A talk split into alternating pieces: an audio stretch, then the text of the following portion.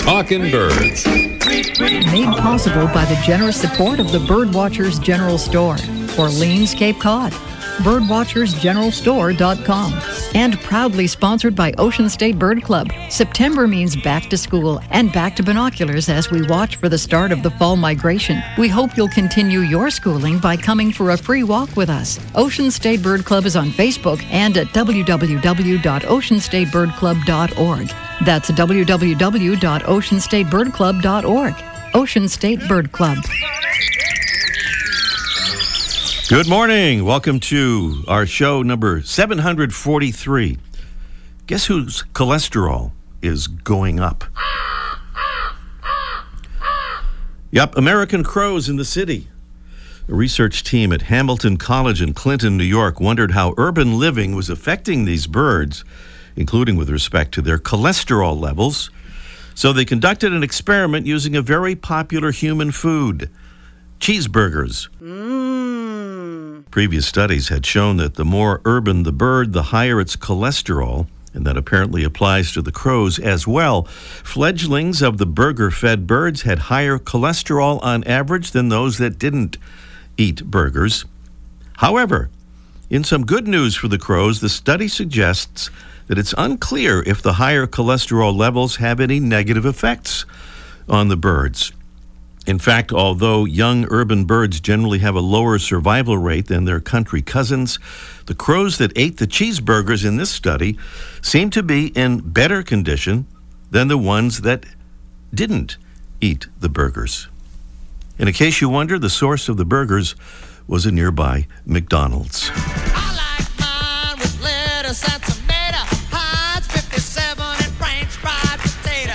You can find the whole story on our website, talkingbirds.com. And the reason why you can do that, by the way, is because we have a new and beautiful, improved website. Up until now, we were only able to post info like this crow cholesterol story on our Facebook page. But thanks to our new website's capabilities, we can now post that info right there. That's at talkingbirds.com. Please do check it out. That's talkingbirds.com. No G in talking. Well, Talking Birds listeners, if you're anywhere near the great state of Rhode Island, we like to think you might want to know that on Sunday, September 8th, we'll be airing our show live from the Audubon Society of Rhode Island's Raptor Weekend. They're at their Nature Center and Aquarium in beautiful Bristol, Rhode Island. And to tell us a bit about that weekend, we now welcome Audubon of Rhode Island's own Jeff Hall. Good morning, Jeff. Good morning, Ray. Happy September. Happy September and almost Labor Day to you. So last year, Jeff, we had right there on the Raptor weekend a laughing kookaburra on the air with us.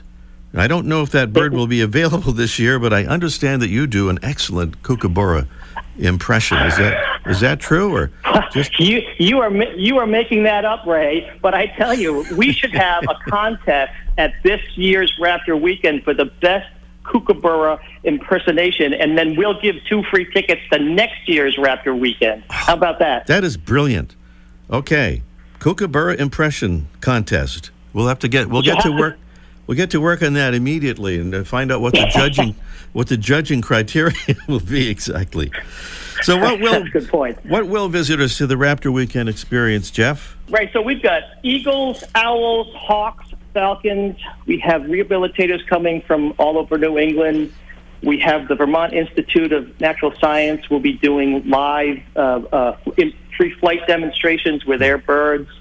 We've got some lectures. Alan Poole, who uh, wrote the book A Revival of the Osprey, he's going to be there doing a lecture. Tom French, who is going to talk about uh, the revival of the peregrine falcon. He was in Massachusetts with the endangered bird, uh, I mean, endangered species program.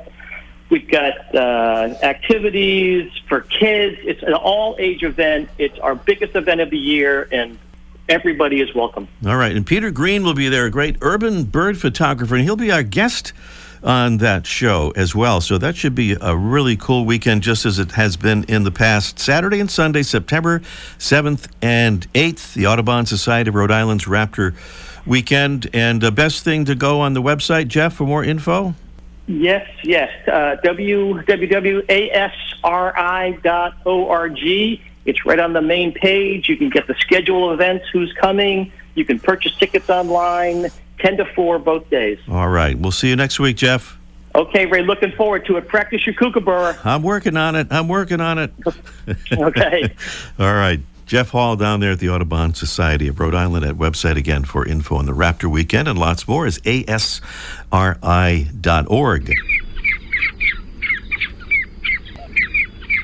That would be our mystery bird. Our mystery bird. What do you think that mystery bird is? Don't call us now because uh, we're not doing the contest just yet. This is a little preview of our mystery bird contest. And uh, and by the way, we've uh, we've we- we've got to make an adjustment here because that was not the sound that we were looking for for our mystery bird. Because we had changed this from a different mystery bird earlier. So that's the source of the confusion, but we'll get that squared away. But we'll give you some good clues in the meantime. Our mystery bird is a small songbird with a plain olive green back, wings, and tail. Its throat and upper chest are yellow, and the male looks as though he may be attempting to disguise his identity. And I don't mean because he happens to have pink legs. Our bird, which breeds through Alaska, Canada, and the U.S., and winters in the southern states and the tropics, also likes to eat insects and spiders, which it gleans from foliage. And even though I can't play the t- song, the sound of the bird right now, I can tell you it kind of sounds like witchity, witchity, witchity. That's a pretty good clue, you have to admit. Witchity, witchity, witchity. So, in lieu of the actual sound of the bird, there's a pretty good impression. Not a kookaburra, but our mystery bird. So, we'll do the contest in just a little bit. Meanwhile, a great thank you to our newest Talking Birds ambassador, helping to spread the word about our show and about birds and conservation, Debbie DeLorme from Fort Mill, South Carolina which, according to niche.com, is one of the best places to live in the entire state. Debbie, thank you so much for becoming an ambassador. Talking Birds listeners, we hope you'll join our ambassadors family, along with more than 385 other listeners, by allowing us to send you some of our info cards for you to hand out at your convenience to friends and neighbors and fellow birders. To join the family, just visit our beautiful new and improved website, still at talkingbirds.com. Click on the new Get Involved button and then choose Become an Ambassador. That's it. Still to come on our show today, we'll place a call to Wimberley, Texas to talk with wild bird expert and world traveler Jesse Huth about his recent birding trip to Chernobyl, Ukraine, site of the world's worst ever nuclear disaster. Plus, we'll meet up with Mike O'Connor on Cape Cod for another installment in our Let's Ask Mike Live series. And up next, a bird with some nifty plumes and a rather unusual bill is today's featured feathered friend. Presented by Birdwatching Magazine for more than a quarter century, Birdwatching has been North America's premier magazine about wild birds and birding. When is a parakeet not a parakeet?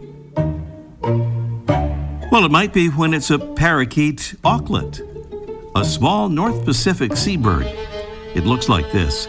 Its head and upper parts are black, the underparts are white, and in summer it flashes distinct white plumes behind the eyes. It has a large, bright orange, parakeet like bill, whose unusual cone shape is thought to be an adaptation for feeding on slimy, gelatinous prey like jellyfish. The parakeet auklet is found mostly in the boreal waters of the Bering Sea, from Alaska to Siberia and along the Aleutian Islands. It's sometimes found as far south as California. Parakeet auklets are well adapted to swimming underwater, using their wings to propel themselves in pursuit of prey. Like other auks, their legs are set far back on their bodies, so they're clumsy on land and walk mostly on the bases of their legs rather than on their toes. And like most other seabirds, parakeet auklets are known to frequently eat plastic pellets they find floating at sea, although in this species, harmful effects from the practice have not yet been demonstrated.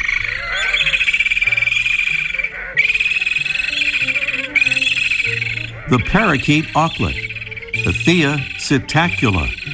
Today's Talking Birds featured feathered friend. Welcome again to our show number 743. We hope you'll visit our new, improved, spiffy website, still at that same address, talkingbirds.com. And we hope you follow us on Facebook and Twitter and Instagram at talking birds. From down to Wimberley, Texas, Jesse Huth is about to join us. His website is huthavian.com, and he is a multi talented birder with, a, with respect to wild birds and domestic ones as well. And he joins us on the phone right now to tell us about, among other things, a remarkable trip on which he embarked just recently. Good morning, Jesse. Good morning. How are you? Doing well. Great to have you on with us, Jesse, and uh, looking forward to hearing your description of a rather amazing and many would say scary trip that you recently took birding to Chernobyl, site of the world's worst nuclear disaster in history. Why Chernobyl? I get that question a lot. and the main reason was because that was when I was doing my master's program and I needed to get away for a bit. Mm. I've always loved abandoned places, and they were just getting ready to close up the reactor. They put a new confinement structure over it. So I wanted to get there and see it before it was completely covered up. So both of those kind of fell together, and I decided to, to go over there for a week and unwind a little bit Mhm. and see some cool birds that you don't really get to see any other places as well. All right. Well, I know it's become a big tourist destination now, but what about what are the dangers and what are the precautions you have to take when you go there? Well, uh, you have to go with a government guide. That's the only way you're legally allowed to go in. Some people sneak in. I definitely don't recommend that. The guide knows the safe places to go. And when you go in there, you're given a, a dosimeter, a Geiger counter, so you know exactly what you're walking through. And the radia- radioactive areas that we went to were very isolated. We didn't go into any of the heavily contaminated places, but uh, we'd see little hot spots as we're walking around. Your Geiger counter would go crazy, and you take a few steps back, and you're fine. So it was very localized as long as you didn't just wander off randomly into a field somewhere. Uh, the roads were all safe to walk on, and uh, of course, you wear good shoes, long sleeve shirts, long pants.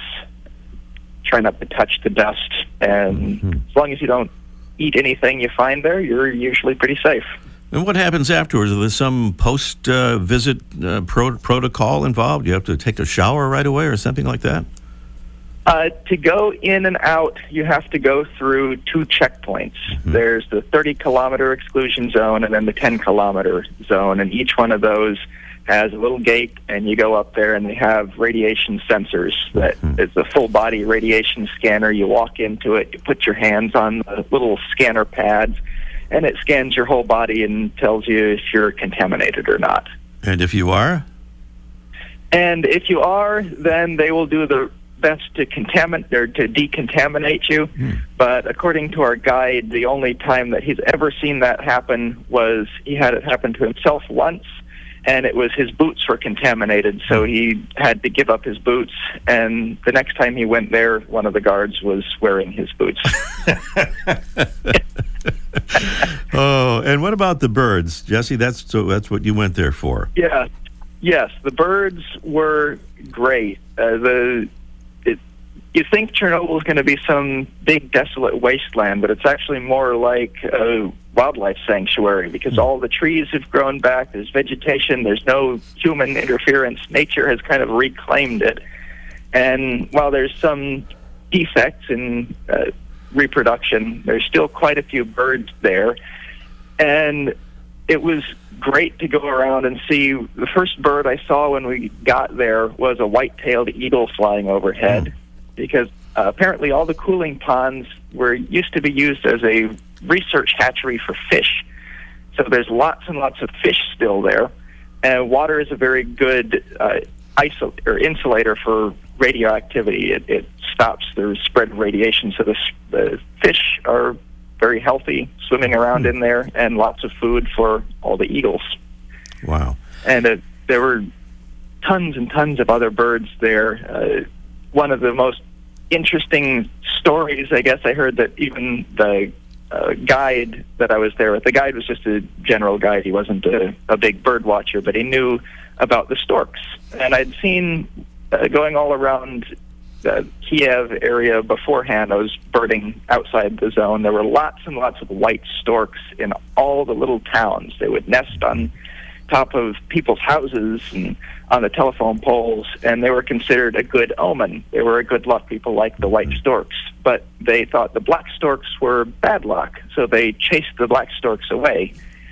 And the only place on this trip that I saw black storks was actually in the exclusion zone because there were no people there to chase them away. So it's kind of a self fulfilling pro- uh, prophecy that the bad luck black storks are Uh-huh. only in the radioactive zone.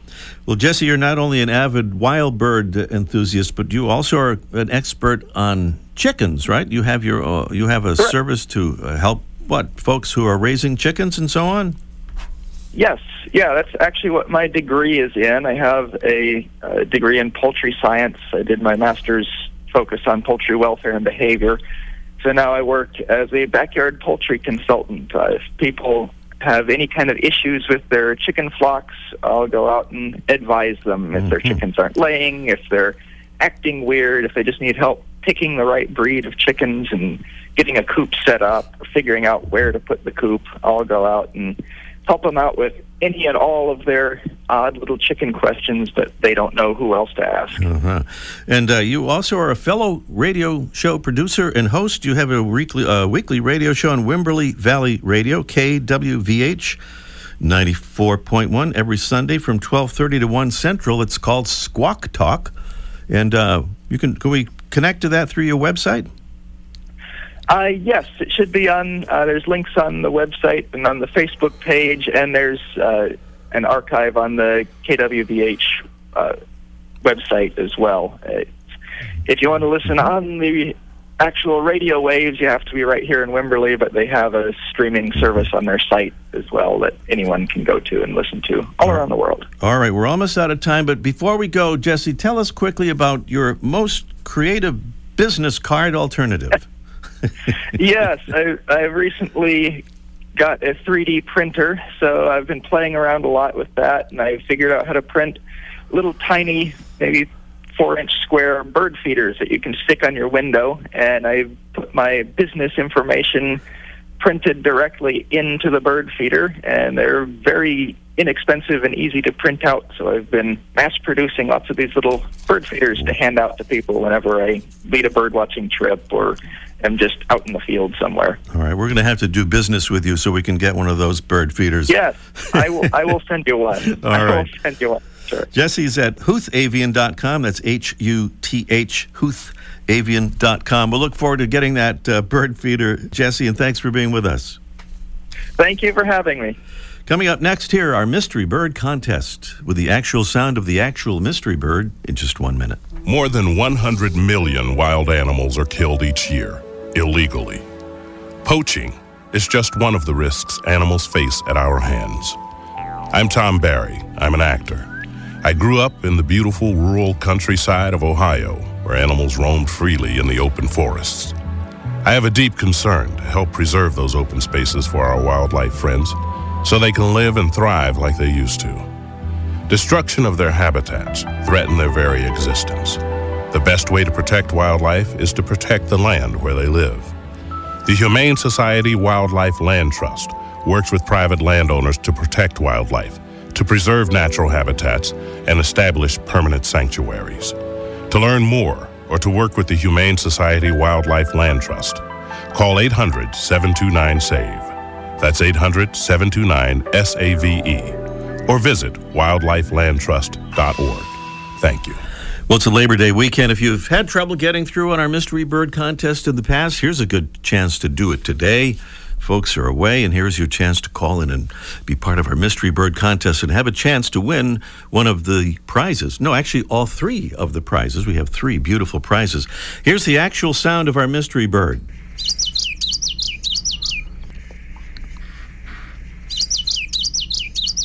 That's that witchetty witchetty thing we were talking about. A small songbird with a plain olive green back, wings and tail. Its throat and upper chest are yellow. The male looks as though he may be attempting to disguise his identity, and not because he has pink legs. Our bird, which breeds through Alaska, Canada, and the U.S., and winters in the southern states and the tropics, likes to eat insects and spiders, which it gleans from foliage. The number to call, we urge you to call as soon as you can, is 781 837 4900. 781 837 4900. Prizes include the Droll Yankees feeder. Droll Yankees, makers of the world's best bird feeders. This is the new generation 13 inch metal finch sock that combines the attraction of a finch sock with the durability of metal and it holds a full pound of Niger seed or thistle seed if you like. Bonus prizes include a download to your iOS device or online access to the Larkwire app. That is a cool thing, and it makes learning bird sounds a game. Plus, we have a 12 ounce bag of delicious, bird friendly, shade grown birds and beans coffee. All of those prizes for our Mystery Bird Contest winner. And remember, even if you get the wrong answer, you may still win if nobody does get the right answer, thanks to our drawing that we will conduct. So, 781 837 4900 is the number. Meanwhile, Mike O'Connor will be with us momentarily from Cape Cod. Let's ask Mike live in just one minute.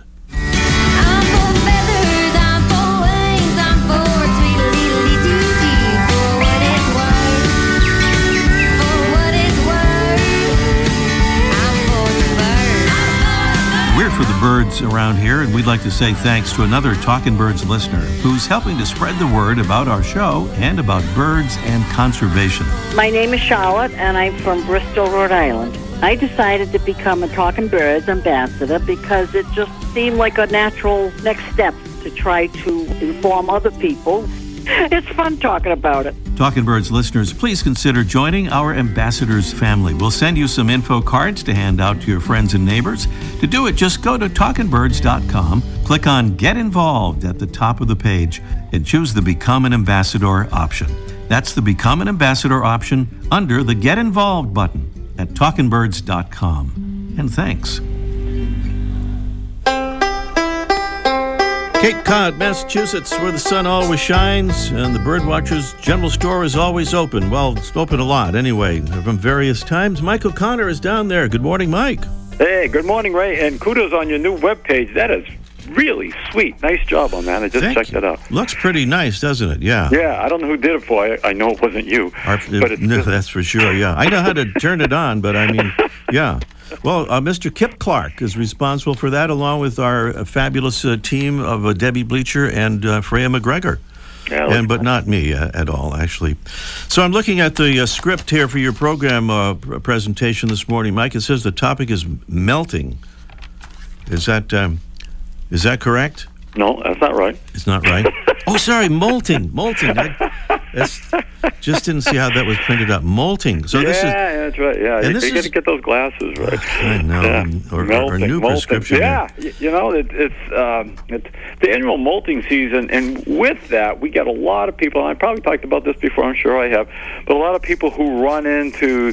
We're gonna. I'm doing air quotes. I don't know if you can see it on the radio or I not, see it, but yeah.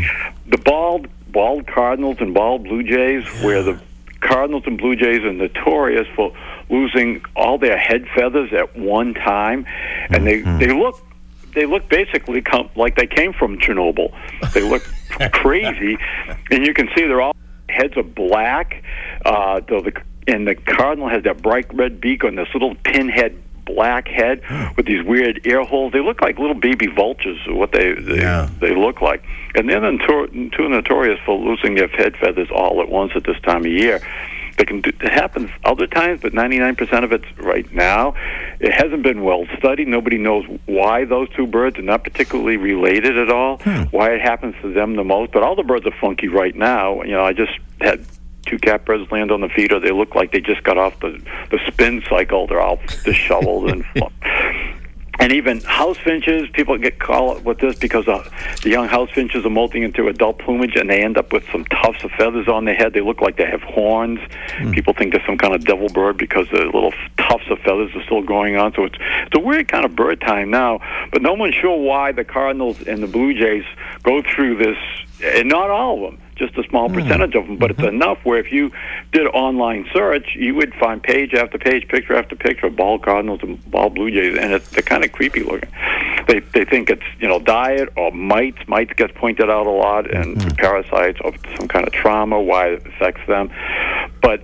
why just these two birds. We don't we don't know, but you know, um, you know, I've been selling birdseed with Rogaine to help stem the problem. How's that working out? Yeah, it's not like you would think, but they do grow back. So just kind of put up with it for a little while, and and uh, a few weeks th- th- they'll look like the pretty Cardinals and Blue Jays once again. All right. They're not melting, they're just molting, and they'll be okay. Right. Talk to you next right, week, happy Mike. Labor Day. All right, happy Labor Day to you. We'll go the uh, back. We'll go back to the mystery bird contest right after this. The September October issue of Birdwatching Magazine is now available at Barnes & Noble and other newsstands. It features a story about the uncertain future of the whooping crane, tips for photographing birds that fly fast, and a guide to fall and winter birding festivals. Plus, Kenn Kaufman describes how to identify wandering tattler. David Sibley provides a closer look at crows and much more. Learn more at birdwatchingdaily.com. So right there, can you hear that? Can you hear that? It's, it's our mystery bird, a small songbird with a plain olive green back, wings, and tail. Its throat and upper chest are yellow. The male looks as though he may be attempting to disguise his identity. That's a kind of a pretty big clue there.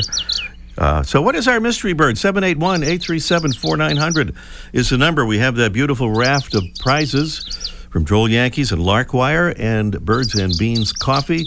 And John in Plymouth, Massachusetts, uh, I believe, thinks he might uh, have the answer there. Uh, good morning, John.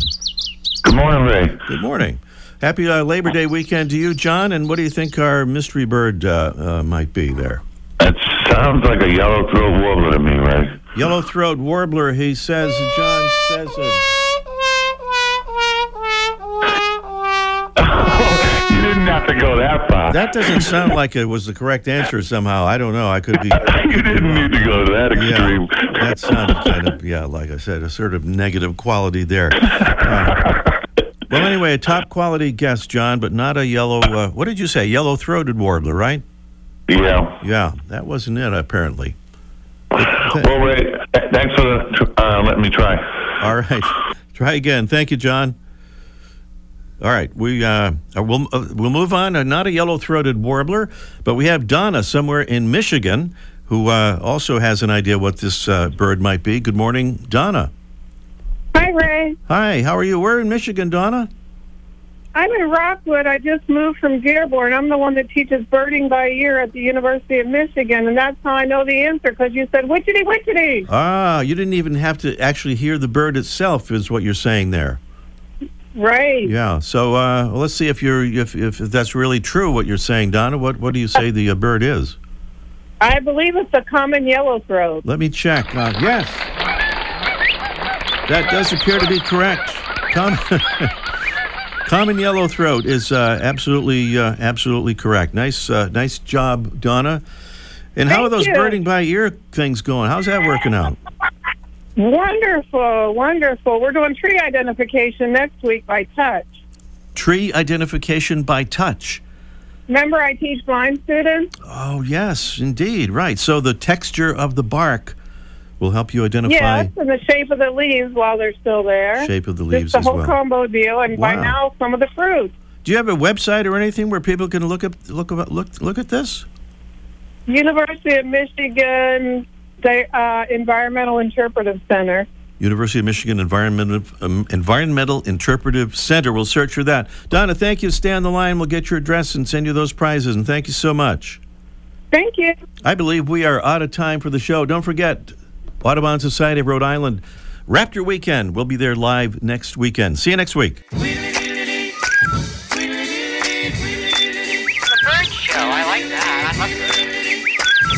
Ray Brown's Talking Birds. Made possible by the generous support of the Birdwatchers General Store, Orleans, Cape Cod. Birdwatchersgeneralstore.com. By Celestron, offering binoculars and scopes for birders of all levels. Celestron.com. By Birds and Beans Shade Grown Bird Friendly Coffee. Birdsandbeans.com. And proudly sponsored by Ocean State Bird Club. September means back to school and back to binoculars as we watch for the start of the fall migration. We hope you'll continue your schooling by coming for a free walk with us. Ocean State Bird Club is on Facebook and at www.oceanstatebirdclub.org. That's www.oceanstatebirdclub.org. Ocean State Bird Club.